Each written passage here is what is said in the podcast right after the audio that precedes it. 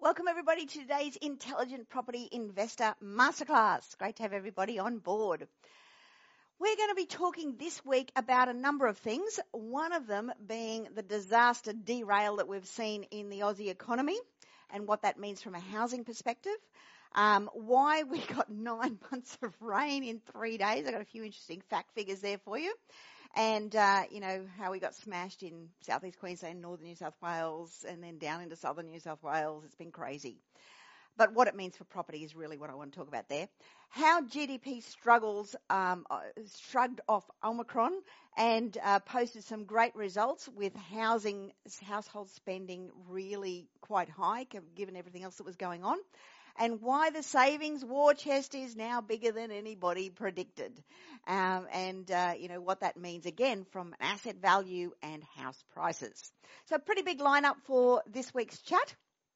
Um, if you're listening to me on any one of the podcast forums like iTunes or on Spotify, then uh, at some stage I really want you to go across to my website and check out the charts because I've got some crazy charts to show you this week. So let's get into this week.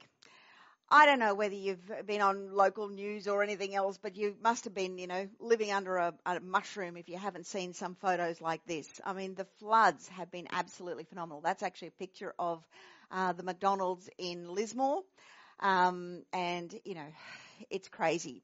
When we see these kind of pictures, though, you know, you, it's it's horrible and terrific, and there's you know, donate money and and help with the cleanup and all of those other things which we all do.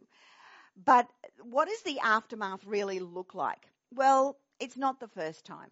You know, if you go back to 2011, like places like this, Lismore, it was pretty much the same thing. It might not have been quite as high as it was this time, but it was the same thing. What happened to house prices after that? What happened to house prices after the Brisbane flood? What happened to house prices after any major catastrophe that we've had? The reality is, is they go back. What we might see this time is a few of the houses having a, um, a discretionary council buyback um, for those who just simply don't want to build uh, in flood areas again. Um, so we may see a little bit of that. We will certainly see zoning changes, and we're going to see building standard changes where, uh, you know, to build in those areas, you're going to need to come up considerably. I mean, there, there's some houses in Brisbane that look absolutely ridiculous because there's poles that are six metres out of the ground and then the, the house sits on top of that. Obviously in flood areas and they're people who've lived there for all their their life, you know, they got flooded in 2011, so um, they raised the house basically, and you've got these massive um, poles with, with houses sitting on them. Is that likely to be a fixture? Probably not. It's going to be the exception rather than the norm. Um, but people will go back and they'll sit around for the next flood. It's interesting when you look at the um, the insurances and the damage that's been done.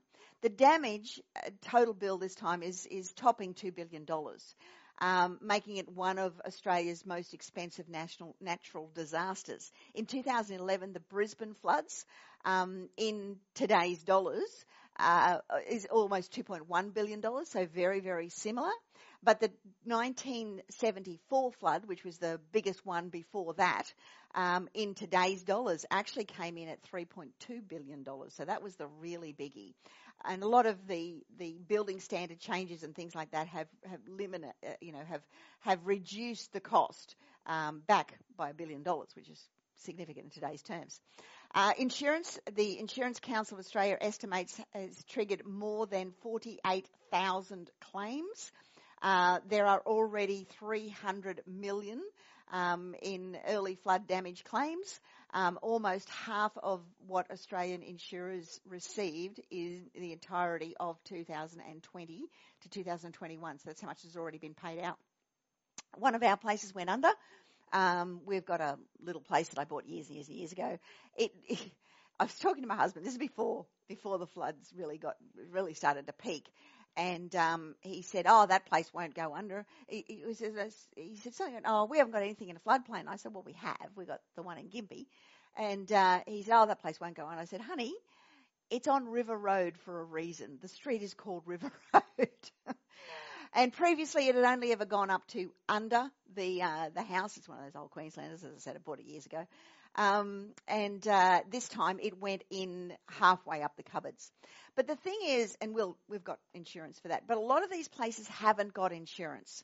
Now, um, for instance, and I've got a sister-in-law who lives down in Ballina, and uh, she's on the river, and she was fortunate that one she was one of the three houses on the river that didn't go uh, that didn't actually go into her house. It went over the pool, went over the garage and everything else, but not actually into her house. Um, anyway, she was saying that the insurance for her to be insured was $30,000 a year for flood insurance. So she doesn't have flood insurance because the, the cost is prohibited. But she was also saying that the flood insurance figure for Lismore um, in some of those flood areas was $50,000 a year. So a lot of these places are not going to be insured, which is why it's important to, you know, um, put some money into the into the charities that are helping out those people who simply don't have insurance. Those who've got insurance, you know, they can either rebuild or not. They can sell their land. Most of them get paid out and they've got the land. They, if they don't want to rebuild, this is what happened in Brisbane. They can sell the land. A lot of them just, just want to walk away. It's too emotionally, you know, um, huge, which means that there are actually opportunities there to buy those properties. But understand, you're in a floodplain, so it's going to flood again. Um, and you know, there's lots of places around Australia that are in that that category. Others will rebuild. They will use their insurance money to renovate or rebuild or whatever else and go again. You know, the Australians are very resilient. So, um, but just in the, the figures, I mean, th- these figures astound me. This is um, elderly there in Brisbane. We've had a year's rainfall in a matter of a couple of weeks. Wivenhoe Dam. Look at that. That's the that that's the percentage full and overfull. You know, up to you know 170% capacity um, in in a matter of weeks, and it's the disbursement of that water that is the issue. And I'm going to get on my high horse here a little bit, and we, we need to go back to the 50s and 40s where um, an internal um, pipeline and pumping station were all proposed to pump excess water into Central Australia um, down from the Ord River, the Ord River scheme. You might have heard that mentioned before. It never got off the ground because it was too much money. Well, it's a lot more money now. Um, but the, you know, when the when the north gets flooded, when we get flooded, being able to pump that into you know um, dams and and and the like in and and um, you know runways, uh, so creeks and rivers, man-made creeks and rivers, like the like the Indians did in um, in America. That's what they did all through Colorado and through Arizona where the rivers run, a lot of that has actually been dug out to to uh, you know from to redirect the rivers so to have settlements in those areas. We need to do the same thing. We need to capture this water because it just goes into the into the ocean and gets you know get, gets um global you know water levels go up and whatever else. But so you know we need to start doing those things, and I think that's where a lot of the um, the infrastructure spending actually should be um, you know should be looked at. So let's move off the, the floods and we'll start to talk about the Aussie economy. And it's still going great guns. It really is. GDP, whilst it's a little bit choppy up and down because of the lockdowns, uh, we're still seeing a 4.2% growth this year. Now that's pretty good. Um, you know, we've had periods of time where it's been higher, but it's pretty good. If you look at this chart here, Australia's $2 trillion economy is 3% bigger than we were pre, pre-COVID. So we took the dip, and now we're back up above that already. We're 3% above that. When you look at how much we grow, grew just in the last quarter, we've grown basically that our 3%, um, and uh, to a total of 4.2 for 2021, which is great. It, it, really is very good. So we're starting to pick up very, very strongly um, as as things progress, and we'll pick up even more strongly. And this is very sad to say, and I don't mean this in any bad way and I'm very sorry if you've got people in Ukraine, and I, my heart goes out to everybody over there. But the Russian-Ukrainian war um, actually is financially benefits Australia because Russia is very similar to Australia. They produce oil, they which we don't, but where they produce coal, coking coal, thermal coal, we do. Gas, we do um, agriculture, we do. So, uh, you know, a lot of the things that we are very strong in from a export perspective, iron ore, we do. So all of those things means that there is a pressure on pricing, and that will continue to, uh, you know, to add more strength to the Australian economy and our balance of trade. This is how we fared across the states. NT was the best. It had a, uh, a 9.9% increase um, from uh, pre-pandemic figures there. So, you know, great growth for Northern Territory. And a lot of that is due to the fact that because it got into lockdown, a lot of people went to the Northern Territory and stayed there for jobs rather than do the fly in, fly out. That may change in the next year or so.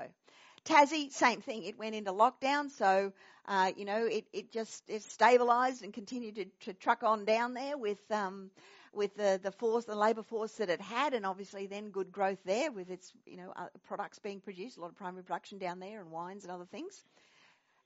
Um, WA pretty good again, mining.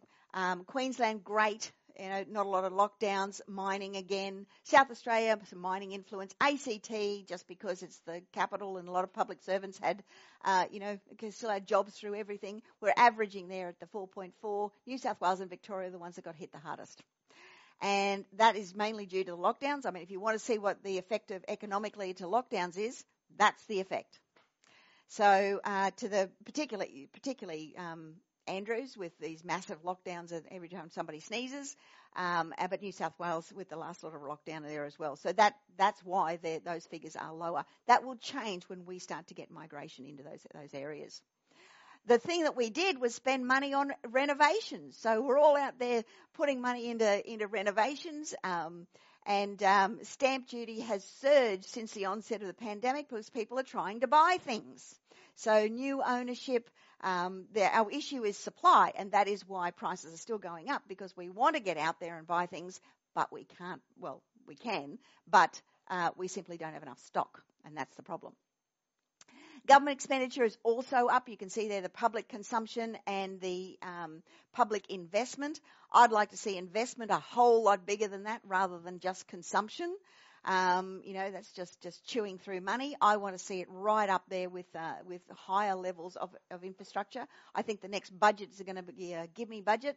Um, where there's going to be some cash splash spending announced on all sorts of things, but then we've got an election straight after, so whether it ever happens or not remains to be seen. Um, households have uh, have been spending more on goods and less on services because uh, you know we all sort of feel life's too short and all of those other things. So we're spending money on things, internet shopping, that kind of stuff, rather than on travel, um, holidays. All that's starting to change now, but those sorts of things not so much because we've all been in you know restricted Households have cut back on discretionary spending. You can see there what's happened there. We're creeping back up to where we were pre-pandemic. Um, but you can see the major lockdowns that we've had. Discretionary spending just goes totally out the out the window. We're starting to creep back up to the normality line there on the essentials, um, and I would expect, expect that to happen from a discretionary spending as well. We've started to open up the international borders, so we're going to start to see those figures increase. Um, about one in every $10 spent in the economy is private business investment. So this is about, you know, take mining out of the picture. Um, uh, you know, non-mining has actually been very, very strong. I mean, we typically say, oh, we're doing well because we're, you know, a strong mining country. Well, we are, but uh, it's actually the non-mining sector that have a lot of them have done well. There's a lot of internet businesses that have, uh, you know, beauty industry and things like that that have actually soared through the pandemic. And there's a lot of industries that have done very, very well through the pandemic. And that's really what that is showing and increasing their, their capital expenditure and things like that. Export prices are close to record highs, uh, driven by buoyant commodity pricing. The war in the Ukraine is further going to accelerate that. We are going to see more um, pressure on, on pricing there because of what's happening with the war over there. And what that means is we've got a savings war chest that is absolutely massive. The savings war chest, you know, looks to top 372 billion dollars in Australia. Across the world, we're talking $3.7 trillion, but in Australia, $372 billion. It's a lot of money. Look at on that chart. You can see there just how savings have increased so dramatically. You know, so much more than we did, uh, you know, coming into the, the early part of the, the, you know, the, before the 80s, and the 70s, and, and, you know, then we had the spending post GFC, and then we've, you know, now we're turning on the spending again. Look at that. I mean, our savings have just gone through the roof with the amount of money that we've been printing.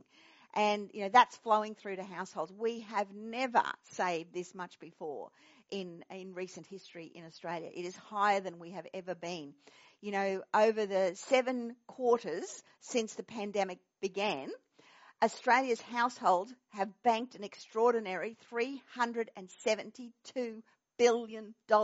That's a massive increase from the seven quarters prior to the pandemic of 132 billion. So you can see we've more than doubled our savings in these last seven quarters since we've been in in, uh, in the pandemic than we ever had before. You know, and there's some articles came out last year about the the war chest and how eh, you know there is so much money. And last september we were quoting that it was 200 billion dollars in savings in in households. So we the individuals have saved 2 billion 200 billion dollars. But then an announcement you know earlier this year oh no it's not 200 billion it's 250 billion. Well it's not. Now the latest figures are showing it's 372 billion so where is it going to go from here? and all of that means you've got upward pressure on pricing. If you have money in the bank, you're actually going backwards. There, because of the, the, the, the increase in house pricing and inflation, your money in the bank means you are going backwards. So sitting money around at, you know, getting your pittance on your term deposits or anything else you're going backwards. I can't say it enough. You cannot outsave this period in history. Pouring money into savings uh, compared to putting it into property, it's a no-brainer. But time is ticking, so you have to be taking action. So what I want you to do now is I want you to book an appointment with one of my advisors, iloverealestate.tv forward slash questions forward slash. They are free. They are 60 minutes long. I want you to jump on there, do it now. Because, you know, if you dilly dally, you'll forget, you'll this, you're that, and you'll get back into your routine and nothing changes. Because if nothing changes, nothing changes. Unless you do something different, you're going to get the same kind of results. So let's get out there and maximize this amazing period of time. You know, it's, it's a, it's a period of time that we haven't seen for, for decades. Let's get in there and maximize it. So your first thing to do here is to jump onto iloverealestate.tv forward slash questions. Uh, get yourself an appointment. They're free. They're 60 minutes long. Go armed with what you want, your goals, everything else. And uh, let's see how we can help you with that. So that's it for me, guys. Thank you for listening. Bye for now, and I'll catch you again next time. Bye now.